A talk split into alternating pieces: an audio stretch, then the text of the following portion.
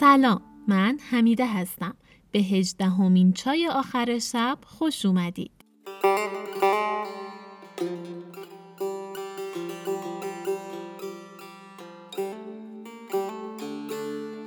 امیدوارم که حالتون خوب باشه و از اینکه در این لحظه چای آخر شب رو برای شنیدن انتخاب کردید صمیمانه ممنونم.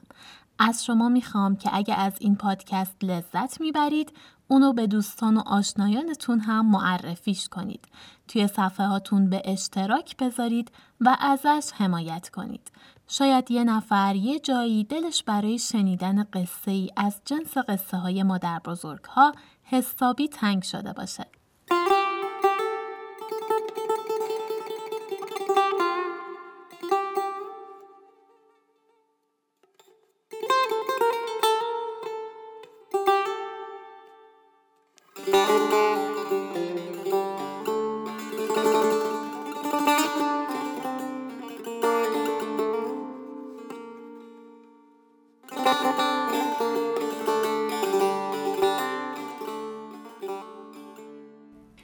قسمت قبلی دیدیم که بعد از اینکه قزل ملک فهمید قطران چطور به دست دشمن افتاده به پدرش ارمنشاه نامه ای نوشت و همه احوال رو شرح داد و کمک خواست و قصد داشت تا زمانی که جواب نامه پدر نیومده جنگ رو متوقف کنه.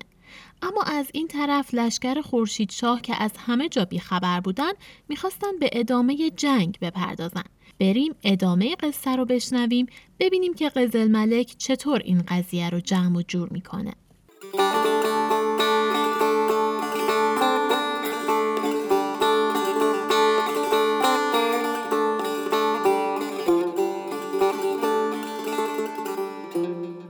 باز آمدیم به حدیث لشکرگاه و چگونگی آن.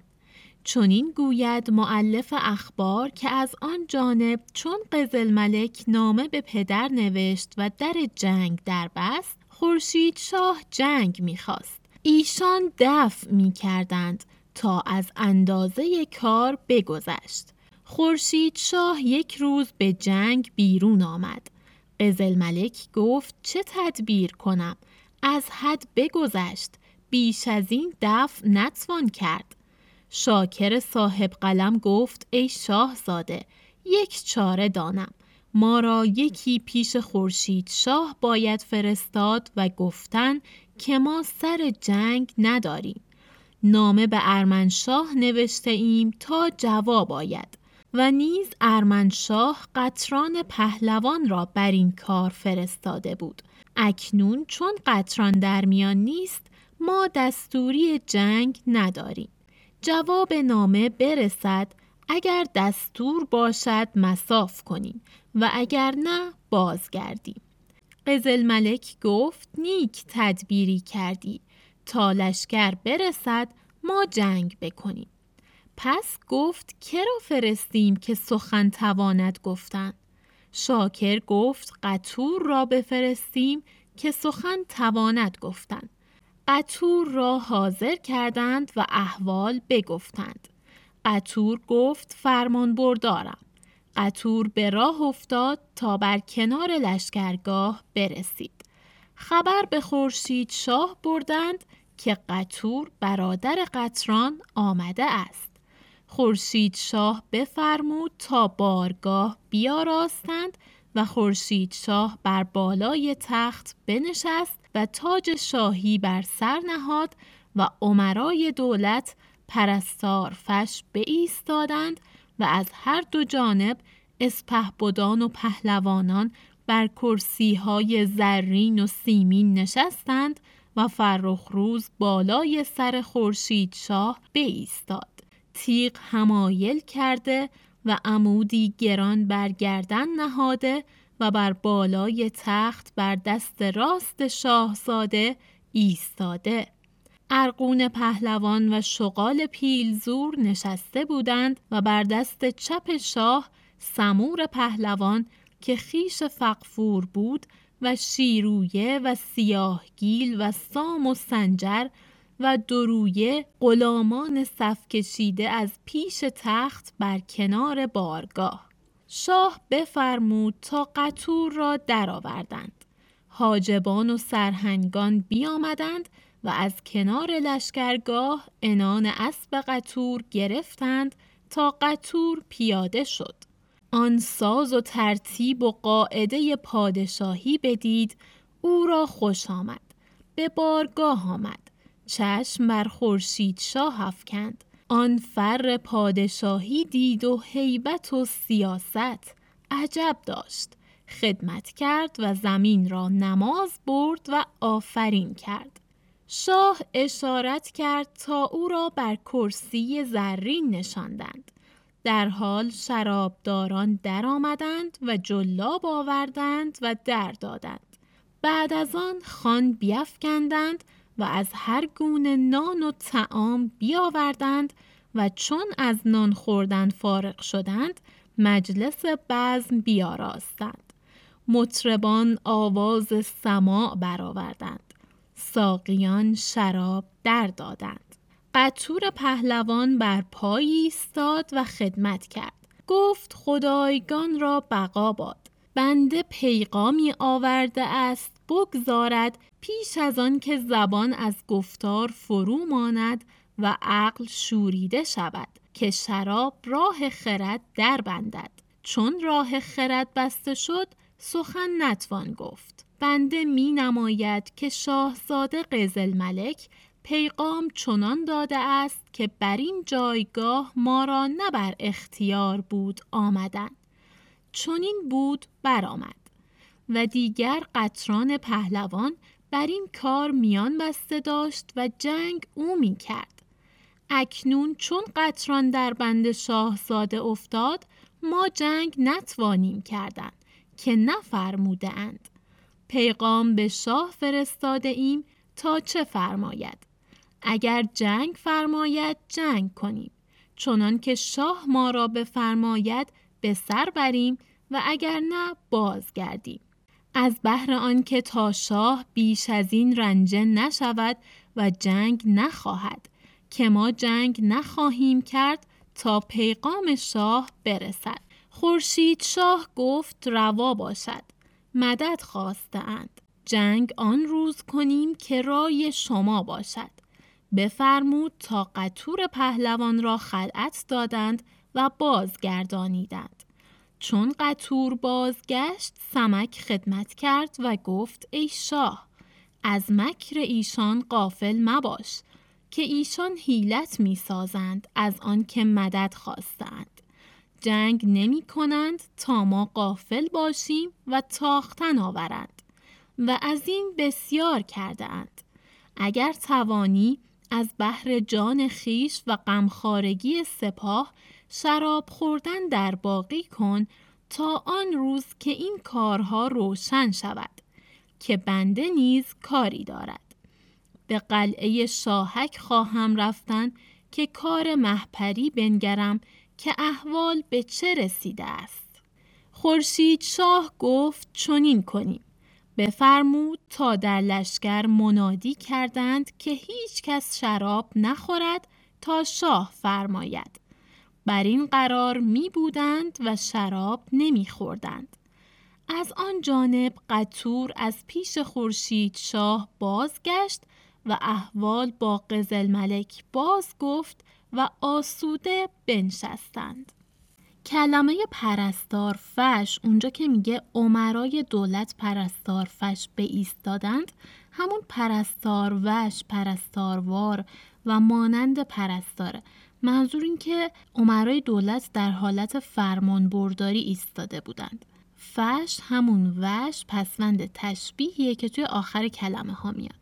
عبارت حاجبان و سرهنگان هم اونجا که میگه حاجبان و سرهنگان بیامدند و از کنار لشکرگاه انان اسب قطور گرفتند سرهنگ یه کلمه امروزی به نظر میاد ولی انگار اینطور نیست و توی متون قدیمی وجود داره به معنی سردار و پیشرو لشکر و سپاهه.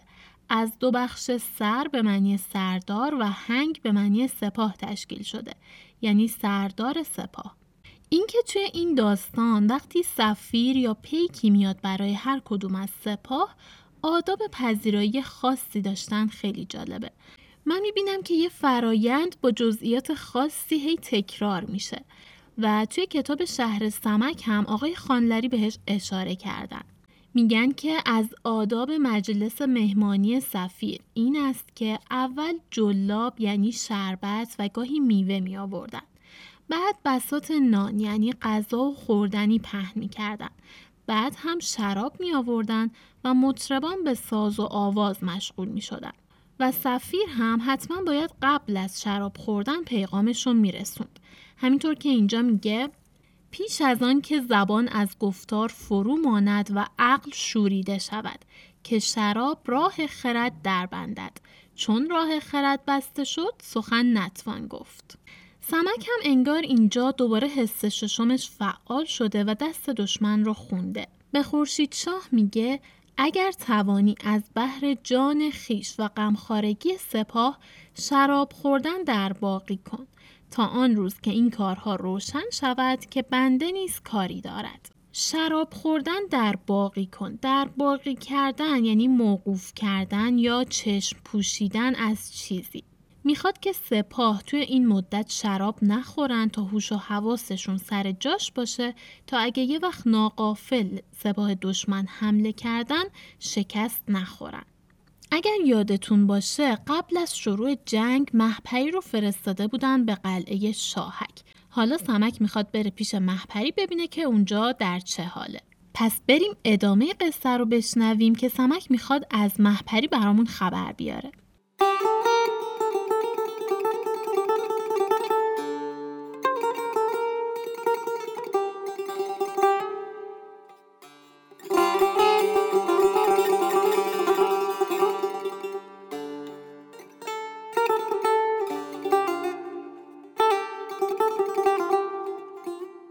ما آمدیم به حدیث محپری و قلعه شاهک چنین نقل می کند معلف اخبار که چون محپری را به قلعه شاهک بردند در آن ساعت سمک با خورشید شاه گفت شراب مخورید روی به ارقون کرد و گفت ای پهلوان تو در این کار احتیاطی می کن و قافل مباش که ایشان جوان و کار نادیده اند.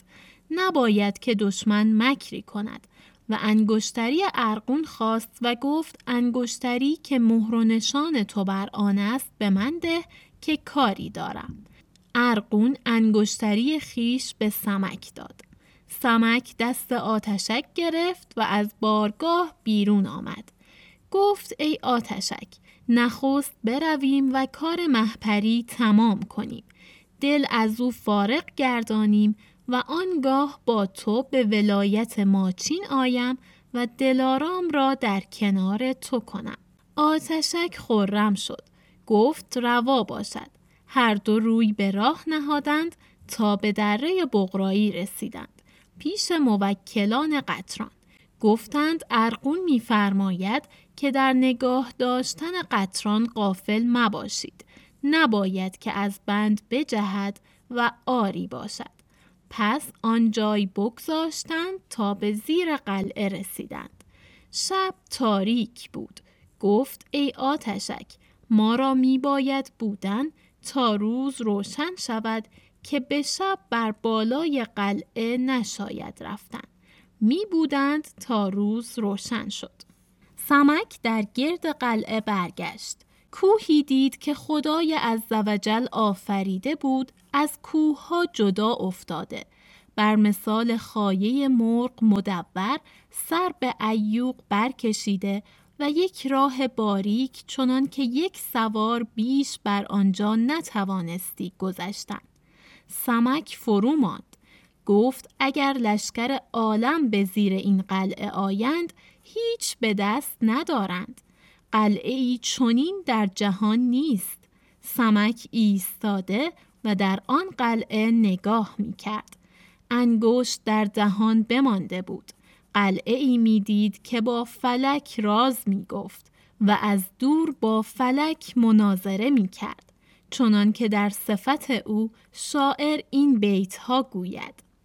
چه قلعه ای که چنان کس نگفته است خبر چه باره ای که چنان کس نداده است نشان به زیر سایه او در همیشه چرخ فلک به زیر پایه او در همیشه بوم گران. در او گزند نیارد فلک به صد نیرنگ در او گذار نیابد بسر به صد دستان. به بامش اندر بیچاره ننگرد گردون به زیرش اندر بیباره نگذرد شیطان. میان او نتواند خزید دیو نژند. فراز او نتواند وزید باد خزان. به محکمی چو کف مرد زفت بی فرهنگ. به تیرگی چو دل مرد قمر بی ایمان. سمک ایار چون قلعه بدید گفت ای آتشک مگر ستونی از آسمان است؟ ما را بر این قلعه می باید رفت. پس هر دو روی به قلعه نهادند تا پیش درگاه شدند. دیدبان از بالای قلعه دو تن دید. فریاد برآورد که کیستید؟ سمک آواز داد که آشناست. تا بر در قلعه رسیدند. سمک نگاه کرد. جفتی در آهنین دید آویخته و درگاه قلعه به آهن و قلع محکم کرده. اگر استادان آهنگر خواستندی که به ده روز آن درگاه بکنند نتوانستندی کندن سمک عجب داشت آواز برداد که پهلوان قلعه مقوقر را بگویید که از پیش ارقون سرچوپان دو قاصد آمده اند و احوالی دارند که با کوتوال بگویند. دربان قلعه با سرهنگان بگفت تا با مقوقر باز گفتند که دو مرد ایستاده اند و می‌گویند که از پیش ارقون آمده ایم و احوال داریم. مقوقر گفت بنگرید تا کیستند و به چه کار آمده اند و چه نشان دارند. حاجبی آمد از بالای قلعه گفت کوتوال مقوقر میفرماید که به چه کار آمده اید و چه نشان دارید. سمک گفت انگشتری ارقون داریم و به مهمی آمده ایم. بگوی که سمک و آتشکند. مرد بازگشت و احوال با مقوقر بگفت. اینجا داستان در توصیف اون کوهی که اطراف قلعه محپری بوده میگه کوهی بود بر مثال خایه مرغ مدور سر به ایوق برکشیده. بر مثال خایه مرغ مدور یعنی این کوه مثل تخم مرغ گرد یا بیزی شکل بوده. برخلاف همه کوه ها که حالت نکتیز دارن. و سر به ایوق برکشیده ایوق اسم ستاره نورانی کوچک و سرخ رنگه که در امتداد کهکشان راه شیری قرار داره و توی ادبیات نماد فاصله و دوری هست. سعدی هم توی یکی از غزلای معروفش از درد در آمدی و من از خود به در شدم توی یه بیتش از این کلمه استفاده کرده. چون شبنم افتاده بودم پیش آفتاب مهرم به جان رسید و به ایوق بر شدم. یعنی تا ستاره ایوق بالا رفتم. به آسمان رسیدم. خلاصه می‌خواد بگه کوه بزرگ، بلند و خاص و تکی بوده اونجا که عبور و مرور در اطرافش کار خیلی آسونی نبوده. اون شعری هم که در وصف اون کوه توی داستان اومده چند تا کلمه داشت. در او گذار نیابد بسر به صد دستان. دستان به معنی نیرنگ و مکره. این مصرع یعنی چشم انسان به هر روش و حیله‌ای نمی‌تونسته کل این کوه رو ببینه. به محکمی چو کف مرد زفت بی فرهنگ. زفت به معنی درشت و چاقه بی فرهنگ هم که به معنی بی سواد و بی هنره. محکمی کوه رو به کف دست مرد درشت هیکل و چاق و بی سوادی تشبیه کرده. به تیرگی چو دل مرد قمر بی ایمان. قمر هم به معنی نادان و احمقه. رنگ و تیرگی این کوه رو به دل سیاه یه مرد احمق و بی ایمان تشبیه کرده.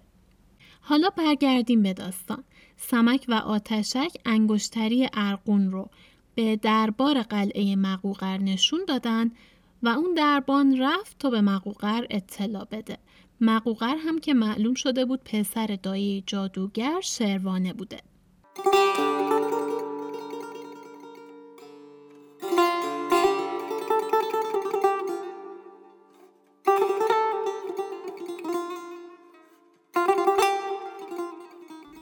مقوقر چون نام سمک و آتشک شنید فرو ماند. سر در پیش افکند و دلتنگ شد و دلتنگی مقوقر از آن بود که محپری بر بالای قلعه بود. چنان که پیش از این گفتیم که پسر دایه محپری بود شروانه و در کودکی محپری را دیده بود و عاشق گشته بود و با شروانه مادر گفته بود. مادرش او را گفته بود که محپری دختر شاه است و تو مجهول زاده ای. او را به تو ندهد که تو را پدر پیدا نیست و این سخن دایه از بهر آن گفت که فساد بر تن خود بسیار کردی و هر کرا که دیدی به دوست گرفتی و هر فرزندی که آوردی پدر او را ندانستی که کیست از این سبب ندانست که مقوقر فرزند کیست. پدر او را نشناخت. اما گفته بود کی بی پدر. صبر کن که من رایی زده ام و پادشاه زادگان به خواستاری دختر می آورم و ایشان را به مسئله سر و سخنگوی می پرسم و در بند می کنم.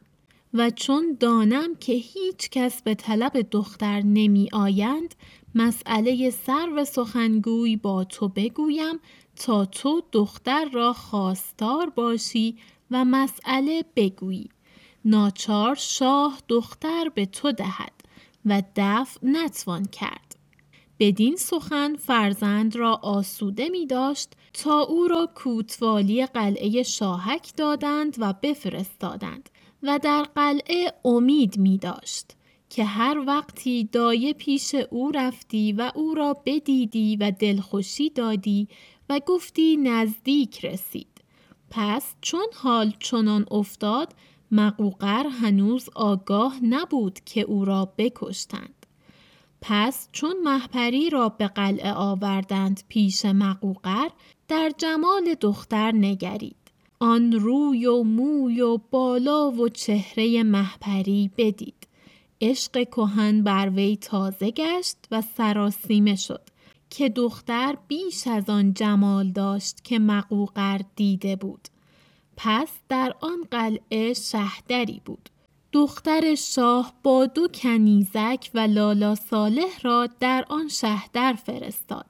دختر شاه گفت هیچ کس دیگر نخواهم که پیش ما بیاید الا لالا صالح. هر هفته بیاید و آنچه به کار است بیاورد. چون کار ساخته شد دختر در شهر می بود. خبر به شهر چین بردند که دختر به قلعه بردند. تا رو افزای مطرب و کنیزکی دیگر نام او ارقوان استاد سرای دختر بود و کنیزکی دیگر نام او القو خزینه دار دختر بود. بعد از یک هفته آمدند پیش محپری. چون روح افزای و آن کنیزکان برسیدند از آمدن ایشان محپری به قایت خرم شد. اگرچه برای نادیدن خورشید شاه غمناک بود و آن شهدر چنان بود که اگر به بالای آن رفتندی صد فرسنگ زیادت از هر جانب پیدا بود. اگر به مثل هرچه بگذشتی پدیدار بودی. محپری آنجا بود. الگو را فرمود که تو بسیار خدمت کرده ای و می کنی. اکنون باید که همه روز به بالای این شهدر می باشی و نگاهداری می کنی تا اگر کسی پیدا گردد ما را خبر دهی. ما را از تو این خدمت تمام است. القو گفت فرمان بردارم. بر این ایستاد.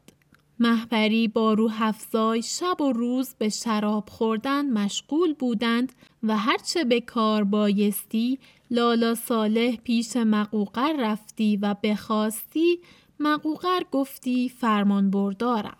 کلمه مجهول زاده اونجا که داره از قول دایه جادوگر به مقوقر میگه محپری دختر شاه هست و تو مجهول زاده ای به معنی حرام زاده است. اونجای متن هم که میگه این سخن دایه از بهر آن گفت که فساد بر تن خود بسیار کردی و هر کرا که دیدی به دوست گرفتی و هر فرزندی که آوردی پدر او را ندانستی که کیست. توی این قسمت تنوع طلبی دایه رو متن خیلی واضح داره توضیح میده. کلمه شهدر هم اونجا که میگه پس در آن قلعه شهدری بود به معنی اتاق بزرگ امارت و مهمانخانه است. اینجا داستان متوجه شدیم که محپری توی قلعه اوضاع خوبی داشته و در ضمن فهمیدیم که مقوقر از کشته شدن دایه که مادرش بوده هم بیخبر بوده.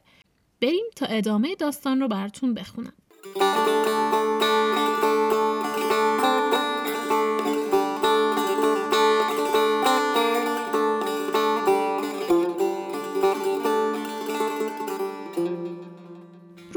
مقوقر با لالا گفت از چه سبب بود که مادر من با دختر نیامده است؟ لالا ندانست که نمی باید گفتن. گفت ای پهلوان تو را بقا باد که مادر تو را بکشتند. مقوقر آهی بکرد و از جای برآمد. گفت او را که کشت و از بحر چه؟ لالا گفت او را سمک ایار بکشت. مقوقر گفت به چه سبب؟ لالا از اول کار آمدن خورشید شاه تا آن ساعت که ایشان به قلعه آمدند همه پیش مقوقر باز گفت. مقوقر چون احوال کشتن مادر و آن همه احوال که افتاده بود بشنید از بحر مادر بگریست و زاری کرد. پس لالا را آنچه بایست بفرمود تا بدادند. لالا بازگشت. مقوقر به تعذیت بنشست و با خود اندیشه کرد که یزدان کار من راست برآورد. چون مادر من از میانه برفت بی آنچه محپری را به من فرستاد و مرا مقصود محپری بود که بر دست من افتاد. او را در قلعه می دارم تا رام شود. پس او را به خود بازگیرم و قلعه به حصار کنم. لشکر روی زمین هیچ با من به دست ندارند و با سمک و شقال و خورشید شاه کاری کنم که تا جهان باشد از آن بازگویند. این ساز با خود داده بود. پس چون لالا از پیش مقوقر باز آمد دلتنگ بود. دختر شاه پرسید لالا را که این دلتنگی از بحر چیست؟ لالا از آنچه با مقوقر گفته بود سر به سر با دختر باز گفت. دختر فرو ماند. گفت ای ناجوان مرد مگر عقل از تو برفت و دیوانه گشتی؟ کسی چنین کند که ما را در قلعه ای عظیم در بلا افکندی؟ تا چگونه از قلعه رهایی یابیم از دست این حرام زاده. لالا گفت ای ملکه ندانستم. خطا بود. دختر گفت ای لالا زنهار تا خود را نگاه داری و با دانش با وی باش. این سخن گفته بودند. بعد از اینکه لالا صالح ماجرای مادر مقوقر رو بهش لو میده مقوقر با خودش میگه یزدان کار من راست برآورد. چون مادر من از میانه برفت بی آنچه محپری را به من فرستاد. بی آنچه محپری را به من فرستاد بی آنچه یعنی بدون زحمت بدون اینکه من کاری براش بکنم یا بخوام محپری رو فرستاد پیش من. و اینکه با سمک و شغال و خورشید شاه کاری کنم که تا جهان باشد از آن بازگویند. این ساز با خود داده بود. این ساز با خود داده بود یعنی این صحبت و قصد و نیت رو با خودش کرده بود قبلا مقوقر. محپری هم بعد از اینکه جریان رو فهمید به لالا گفت زنهار تا خود را نگاه داری و با دانش با وی باش. اینم جمله جدیدی بود. با دانش با وی باش یعنی حواست بهش باشه که چی میگی بهش. آگاهی داشته باش. حالا برگردیم به داستان که اینطور که بوش میاد مقوقر فکرایی تو سرش داشته توی این مدت.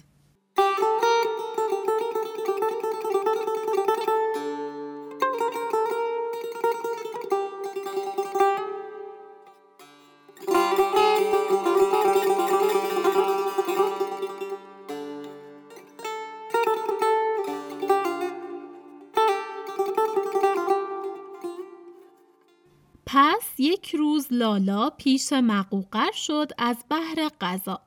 بفرمود تا خلعتی نیکو بیاوردند و پیش خادم بنهادند و بدره هزار دینار. لالا خدمت کرد. با خود گفت چیزی می باشد که مقوقر مرا خلعت می دهد. پس مقوقر گفت ای لالا تو دانی مادرم که رفت و بر تو حقها دارد و بر تو واجب غمخوارگی کردن. احوال من دانی که من از کودکی باز بر محپری عاشقم و از بحر دل شاه خواستاری نمی کردم که مادرم رها نمی کرد. اکنون چون مادرم رفت و دختر پیش من آمد یزدان او را به من فرستاد. هیچ ممکن باشد که او را از دل من آگاهی دهی و احوال من با وی بگویی تا با من یکی باشد و ما در این قلعه می باشیم که اگر جمله عالم را لشکر گیرد با ما هیچ به دست ندارند و ما روزگاری می گذرانیم که نعمت بسیار از هر جنس در این قلعه هست و از هر گونه سخن با لالا بگفت.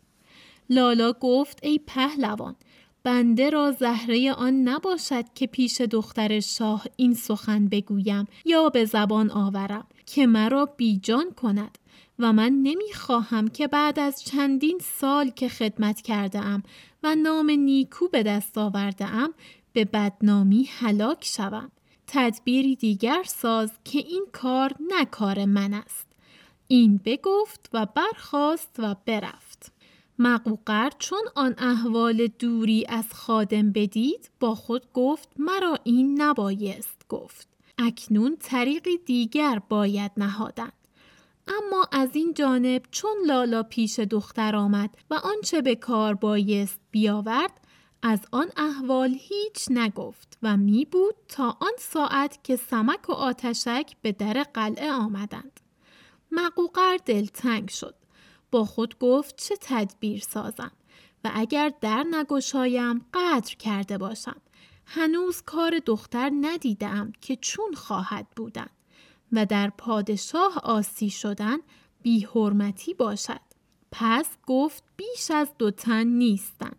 ایشان را به بالا آورم و سر از تن جدا کنم. اگر دختر شاه گوید که چرا چنین کردی گویم به عوض خون مادرم کردم. این اندیشه در دل گرفته بود. بفرمود تا در قلعه بگشودند و ایشان را بر بالا آوردند. سمک پای در قلعه نهاد. گفت ای آتشک به توفیق یزدان و به اقبال شاهزاده قلعه گرفتم. آتشک آفرین کرد. هر دو به سرای مقوقر آمدند. خدمتگاران ایشان را بر در سرای بداشتند و با مقوقر بگفتند.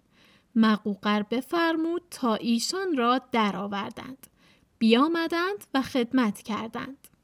اونجا که سمک اومده دم در قلعه و مقوقر هنوز در رو باز نکرده مقوقر با خودش میگه چه تدبیر سازم اگر در نگشایم قدر کرده باشم هنوز کار دختر ندیدم که چون خواهد بودن و در پادشاه آسی شدن بی حرمتی باشد انگار یه کمی گیج شده. هم نمی‌تونه در رو باز نکنه چون به معنی نافرمانی از پادشاهه و هم نمی‌خواد که در رو باز کنه چون هنوز نمی‌دونه که محپری چه نظری داره.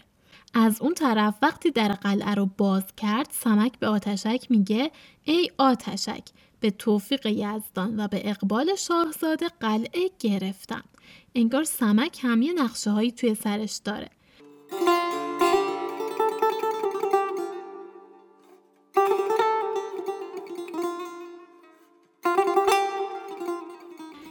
قسمت رو همینجا تموم می‌کنم شما توی قسمت بعدی هم با من همراه باشید تا بفهمیم که توی قلعه شاهک قراره چه اتفاقی بیفته.